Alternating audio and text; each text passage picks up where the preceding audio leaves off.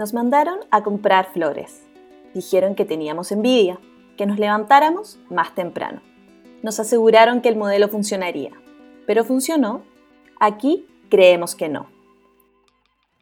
Estás escuchando Que se acabe la economía, un podcast presentado por OPES, Observatorio de Políticas Económicas, centro de investigación que busca cambiar el modelo de desarrollo del país, conformado por economistas que creemos en la economía pero en una muy distinta a la que hoy conocemos.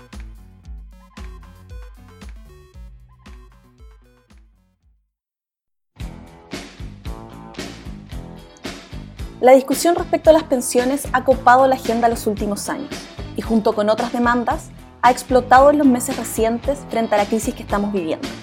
La formación de Nomas AFP, las masivas marchas del año 2017 las sucesivas y hasta ahora fallidas reformas presentadas tanto por Michelle Bachelet como Sebastián Piñera, la incertidumbre por la pérdida de nuestros fondos dentro de la actual crisis económica y las filas eternas para cobrar una mísera pensión, dan cuenta que a lo largo de todos estos años el problema sigue siendo el mismo.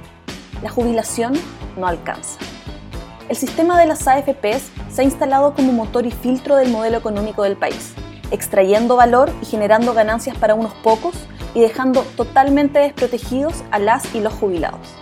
Este tercer capítulo de Que se acabe la economía lo dedicaremos a desenmascarar este sistema y entregar luces sobre cómo debería ser un nuevo sistema de pensiones para el país.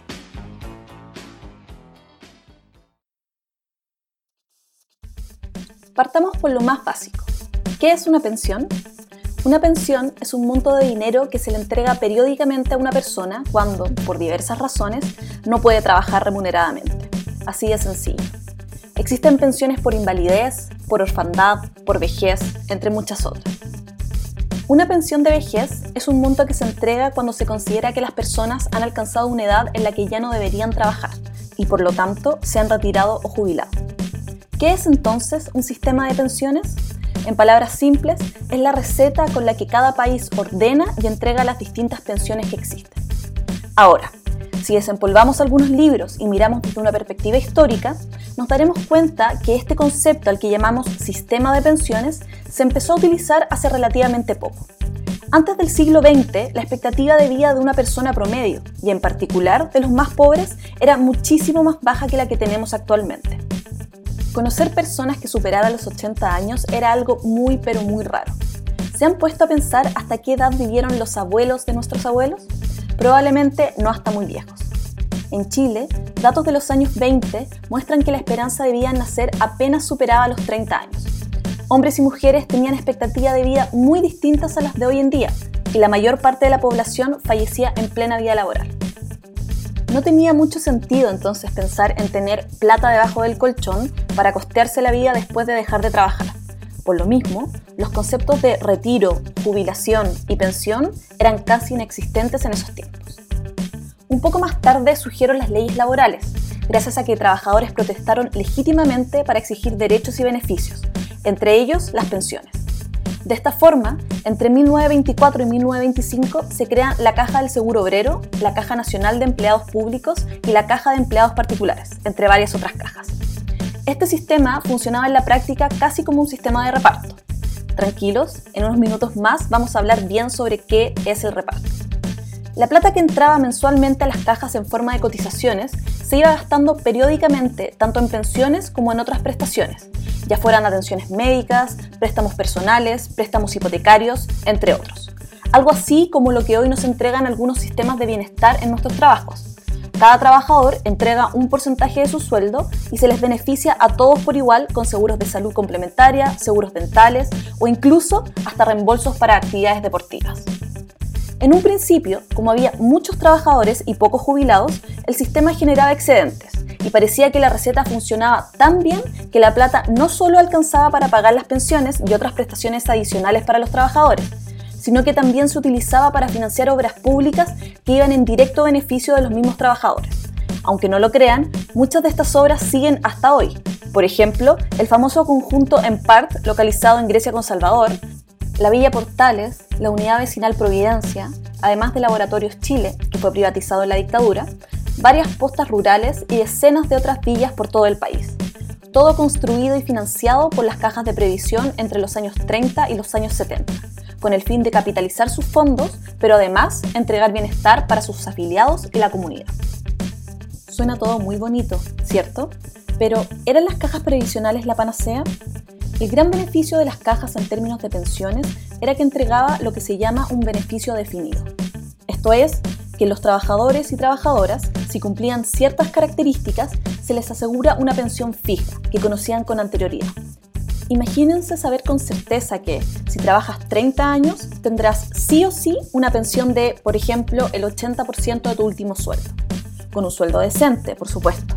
¿A quién no le dan ganas de volver ese sistema? Y así justamente funcionaban algunas de las cajas en Chile. Pero el sistema también tenía problemas, y algunos de ellos eran bien graves. El principal problema era la alta heterogeneidad de las cajas. Había cajas casi que para cada gremio de trabajadores, para empleados particulares, para empleados públicos, para ferroviarios, para la marina mercante y así. Por lo mismo, existían diferencias enormes entre los beneficios que recibía cada trabajador al jubilarse. Además, exigían requisitos súper estrictos en términos de la cantidad de años necesarios para acceder a los beneficios si habías cotizado un año o incluso una semana menos de lo necesario, no recibías nada. Tampoco se entregaban pensiones asistenciales para personas no afiliadas a las cajas, lo que dejaba a muchas personas, especialmente a mujeres y trabajadores informales, sin ningún tipo de ahorro para su vejez.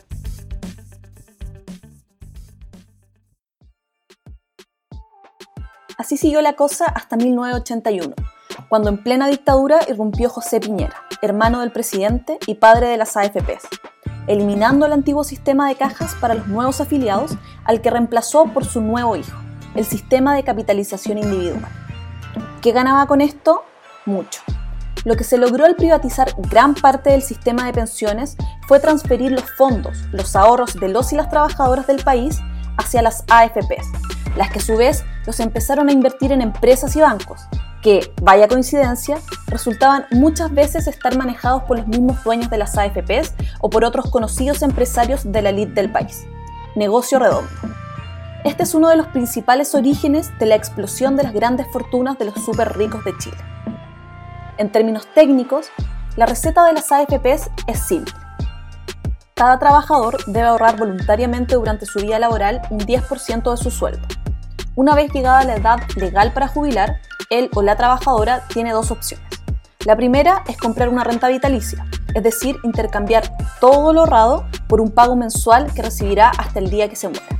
En la mayoría de los casos, si vives mucho, la renta vitalicia es buen negocio para el jubilado, pero si vives poco, es aún mejor negocio para el sistema. ¿Sospechoso o no? La segunda opción que tiene él o la trabajadora es pedir lo que se llama un retiro programado esta modalidad permite ir sacando mensualmente un monto del total ahorrado, retirando de a poco los fondos acumulados. Mientras él o la jubilada se pensiona, lo que le queda del fondo sigue siendo invertido por las AFPs. Y si al momento de morir aún le queda plata en el fondo, puede dejarla como herencia. Las famosas AFPs son sociedades anónimas, obviamente con fines de lucro, a las que se llama administradoras y que cobran a cada trabajador un porcentaje de su sueldo imponible, aparte del 10% por la supuesta molestia de manejar esta plata. Según la receta tan bien pensada por el hermano nuestro presidente, las AFPs deben competir entre ellas, ofreciendo las mejores combinaciones de precio-calidad, que en este caso sería la mejor combinación de bajas comisiones, o sea, un bajo cobro por administrar los ahorros, y alta rentabilidad, es decir, haber invertido bien. La receta suma otro ingrediente, ya que también participan en nuestro sistema de pensiones las compañías de seguros no solo se nos hace pagar por la administración que realizan las AFPs, sino que si se escoge la opción de renta vitalicia, también se nos obliga a pagarle a una aseguradora, la que recibirá nuestros ahorros desde las AFPs y será la encargada de distribuir los pagos de las pensiones. ¿Funcionó la receta Piñera? Tanto los gobiernos de la concertación como las AFPs comenzaron a proyectar que las promesas de altas pensiones hechas por el padre de las AFPs no se iban a concretar y que incluso se arriesgaban pensiones míseras para los trabajadores que ganaban salarios bajos y tenían poca estabilidad en su trayectoria laboral. En conclusión, el queque no subió todo lo que se esperaba en cuanto a pago de pensiones, ya que como mencionamos, el sistema sí estaba funcionando para los empresarios tras. Comenzaron entonces las negociaciones, y el principal nuevo ingrediente acordado fue la reforma de pensiones del 2008 y el famoso Pilar Solidario. El Pilar Solidario es un aporte estatal a los y las pensionadas mayores de 65 años, que son parte del 60% de las familias más pobres del país. El Pilar Solidario otorga dos beneficios. Por un lado, la pensión básica solidaria, para las personas que no cotizaron nunca y por ende no lograron tener ahorros para la pensión. El monto de la pensión básica solidaria es de unos 137 mil pesos para los recién jubilados. El segundo beneficio es el aporte previsional solidario que aumenta los beneficios de aquellos pensionados y pensionadas de AFPs que reciben pensiones muy bajas. A estos dos beneficios se le suma el famoso bono por hijo, que otorga un aporte a las mujeres por cada hijo que tuvieran y que la mayoría de las veces apenas supera los 10 mil pesos mensuales. Pese a la reforma, el queque tampoco logró subir. En 2014, seis años después de la gran reforma, las pensiones promedios autofinanciadas es decir, las que no tienen el apoyo del pilar solidario, seguían siendo bajísimas. El 50% de las mujeres tuvieron pensiones autofinanciadas de 7.500 pesos. Sí, 7.500 pesos. Y la mitad de los hombres tuvieron pensiones menores a los 78.500 pesos.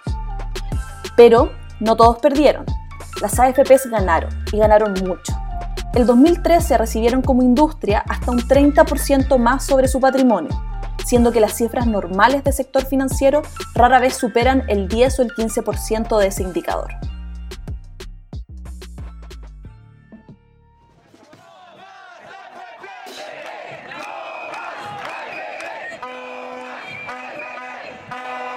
El 2013, distintos gremios de todo el país crearon la Coordinadora Nacional No Más AFP y con ello prendieron una llama que hizo sentido en la población entera pero que en lo técnico y político hasta hoy no ha encontrado una solución.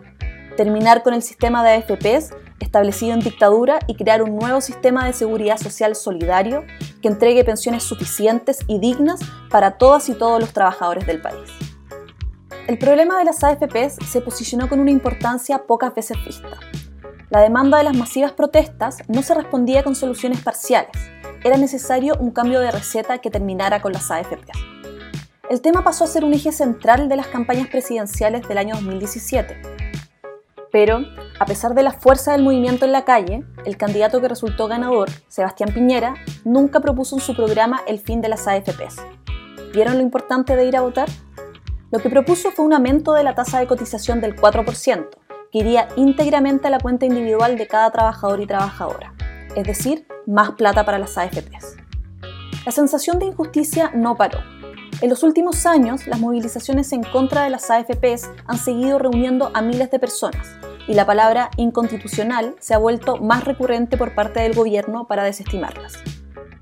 El estallido social del 18 de octubre posicionó el tema con más fuerza e incluso, según diferentes encuestas que se hicieron, resultó estar dentro de las tres primeras demandas para una nueva constitución. ¿Por qué la constitución resultaría fundamental para modificar nuestro sistema de pensiones? porque se requiere generar una institución que permita ejercer los derechos a la seguridad social fuera del mercado y que permita colectivamente a los y las trabajadoras chilenas decidir cómo se distribuyen los recursos que ellos mismos generan. Hace poco se volvió a modificar la receta y el mismo Piñera presentó un proyecto de ley durante enero del 2020 que aumentaba la tasa de cotización un 6%, pero ahora nada iría a las AFPs, aunque hay que esperar qué pasa en el Congreso. De este 6%, un 3% iría a cuentas individuales, administradas por las llamadas cooperativas para la administración de fondos de pensiones. Un nuevo ingrediente para la receta, que si bien tendría características distintas a las AFPs, también administraría cuentas de capitalización individual. El otro 3% se iría a reparto, es decir, se utilizaría para aumentar los beneficios de los actuales pensionados. Es fácil confundirse con esta nueva reforma, porque hasta ahora nada más iría a las AFPs y además se lograría el tan deseado reparto. Pero, antes de evaluarla, es mejor aclarar algunas cosas. Primero, el reparto. ¿Les suena esto, cierto? Seguramente lo han escuchado en los debates de pensiones o lo han leído en algún que otro cartel de las marchas no más AFPs. Se ha hablado mucho de él, pero al parecer no se entiende tanto sobre su verdadero alcance. El reparto es, en palabras sencillas, una forma, un método para financiar beneficios. En este método, Todo lo que entra al sistema como cotizaciones individuales y obligatorias de los que están trabajando va a una especie de olla común, de donde salen las pensiones y otros beneficios de todos y todas los que se están jubilando. El reparto a veces lo confundimos con otros dos conceptos importantes en los sistemas de pensiones, que son solidaridad intergeneracional y solidaridad intrageneracional. El primero hace referencia a cuando son los y las trabajadoras activas las que aportan y los y las jubiladas reciben. Un traspaso de una generación a otra. Por el otro lado, con la solidaridad intrageneracional, todas y todos los trabajadores, independiente del sueldo que tengan y el aporte que hagan, podrían recibir el mismo beneficio. Es decir, hay una especie de redistribución en la misma generación. Estos dos conceptos de solidaridad nos alertan que tenemos que tener cuidado con aceptar una reforma que hable de reparto a secas, ya que el problema con esto es que si no existen buenas reglas de cómo nos dividimos lo que se junta en la olla común, podríamos, al igual que hoy, tener pensiones bajas para los más pobres y altísimas para los más ricos. Eso es justamente el problema del 3% de reparto que propone Piñera. Todos contribuiríamos a la olla, pero los beneficios se acumularían solo para aquellos que más años han cotizado y que, en general, son también los con mayores ingresos y mayor estabilidad laboral. De aquí se desprende una primera lección que tenemos que tener muy presentes. Reparto no es igual a solidaridad. Ahora, respecto a ese otro 3% adicional de cotización que se propone en la reforma, efectivamente no iría a las AFPs, pero seguiría acumulándose en cuentas de capitalización individual administradas ahora por cooperativas.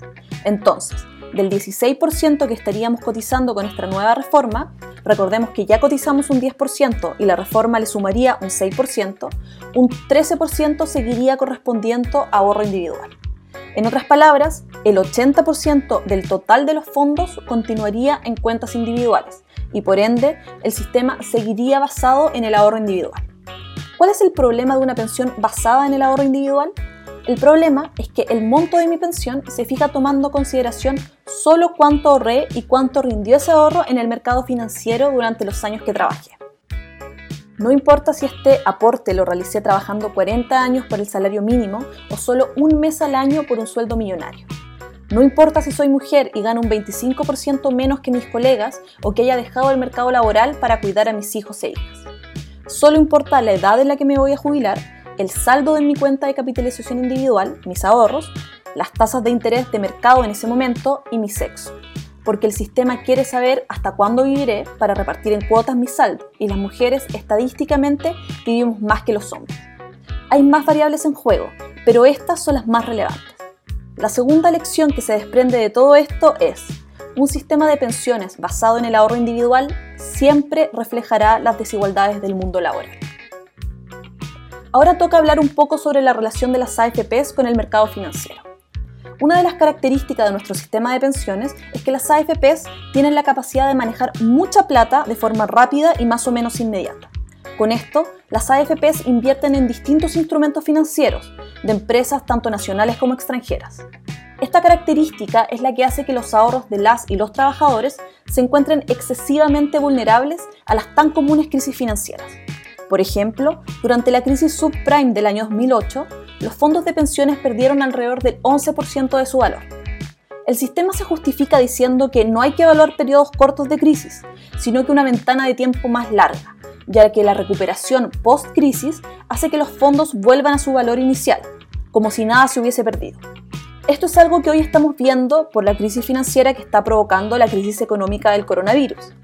El problema con el argumento lo que se pierde hoy se recuperará en los próximos años es que hoy hay más de 473.000 adultas mayores y 355.000 adultos mayores que están a menos de 5 años de la edad mínima de jubilación. Es decir, no tienen tanto tiempo para esperar la recuperación que promete el sistema. Ellos, al tener sus ahorros expuestos en un mercado financiero en crisis, arriesgan perder no solo parte importante de sus fondos durante lo que dure esta crisis, que se espera sea mucho más fuerte que la del año 2008, sino además enfrentar tasas de interés históricamente bajas tanto para la modalidad de retiro programado como para la de renta vitalicia, lo que resultará en pensiones aún más bajas. Una tercera lección que debemos aprender es que la exposición del sistema de pensiones al sistema financiero siempre implicará altísimos riesgos asumidos casi de forma exclusiva por las y los trabajadores y las y los jubilados.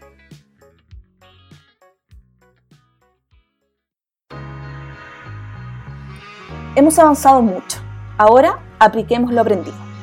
¿Qué características debe tener un sistema de pensiones considerado bueno Necesitamos generar pensiones que no reflejen ni amplifiquen las desigualdades del trabajo, sino que las mitiguen a través de la redistribución, de manera solidaria.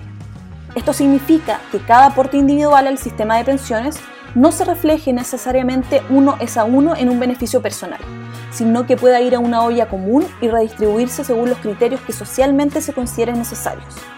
Junto a lo anterior, es vital proteger los ahorros de la volatilidad del mercado financiero, y para eso necesitamos que quien administre los fondos priorice los intereses de las y los pensionados por sobre los propios, invirtiendo de manera responsable la liquidez que maneja. Complejicemos un poco más el asunto. ¿Qué ocurre con las presiones demográficas? Lo que algunos llaman la transición hacia una pirámide invertida, debido a que la población adulta mayor se extiende y la tasa de natalidad es cada vez menor. Las presiones demográficas hacen que el gasto en pensiones aumente. Es por esto que es necesario que el sistema sea financieramente sostenible y que por lo tanto se base en el ahorro. Pero un sistema basado en el ahorro no necesariamente debe basarse en el ahorro individual sigamos en la búsqueda de ingredientes para un sistema bueno. ¿Cómo podemos evitar traspasar a las pensiones las brechas de desigualdad que vienen del mercado laboral? En el último gobierno de Michelle Bachelet se propuso, en la reforma que no alcanzó a ver la luz, un pilar de solidaridad intrageneracional, basado en el ahorro. Funcionaba así. A todos los cotizantes se les reconocería el trabajo por su valor en términos de tiempo y no su valor de mercado, o sea, no por sus salarios. Por ejemplo, para dos trabajadores que cotizaran los mismos meses en un año, se les reconocería exactamente el mismo beneficio. Esto suavizaría la desigualdad de ingresos del mercado laboral, haciendo que el trabajo que hizo una o un médico tuviera el mismo valor en el sistema previsional que el trabajo hecho por una o un recolector de basura.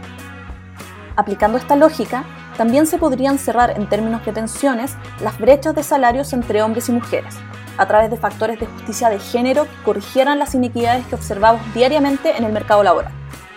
También se podrían reconocer el trabajo no remunerado, llevando un registro de los millones de mujeres y algunos hombres que mensualmente se dedican a tiempo parcial o completo al necesario trabajo doméstico y de cuidado, contabilizando su aporte en el sistema de ahorro colectivo para impedir así que la desigualdad de distribución de estas labores también se refleje en el sistema de pensiones.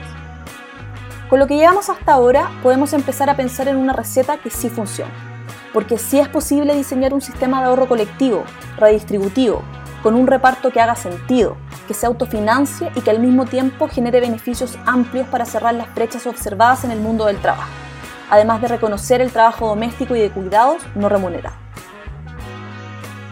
Ahora, para poder de verdad armar el sistema de pensiones que queremos, necesitamos una nueva constitución que establezca el derecho a la seguridad social y a pensiones dignas.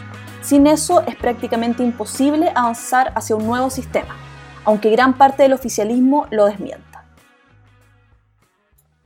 Lograr un nuevo sistema de pensiones no es una receta fácil, ni mucho menos inmediata, pero sí una muy necesaria para asegurar una vejez digna para todas y todos en el país.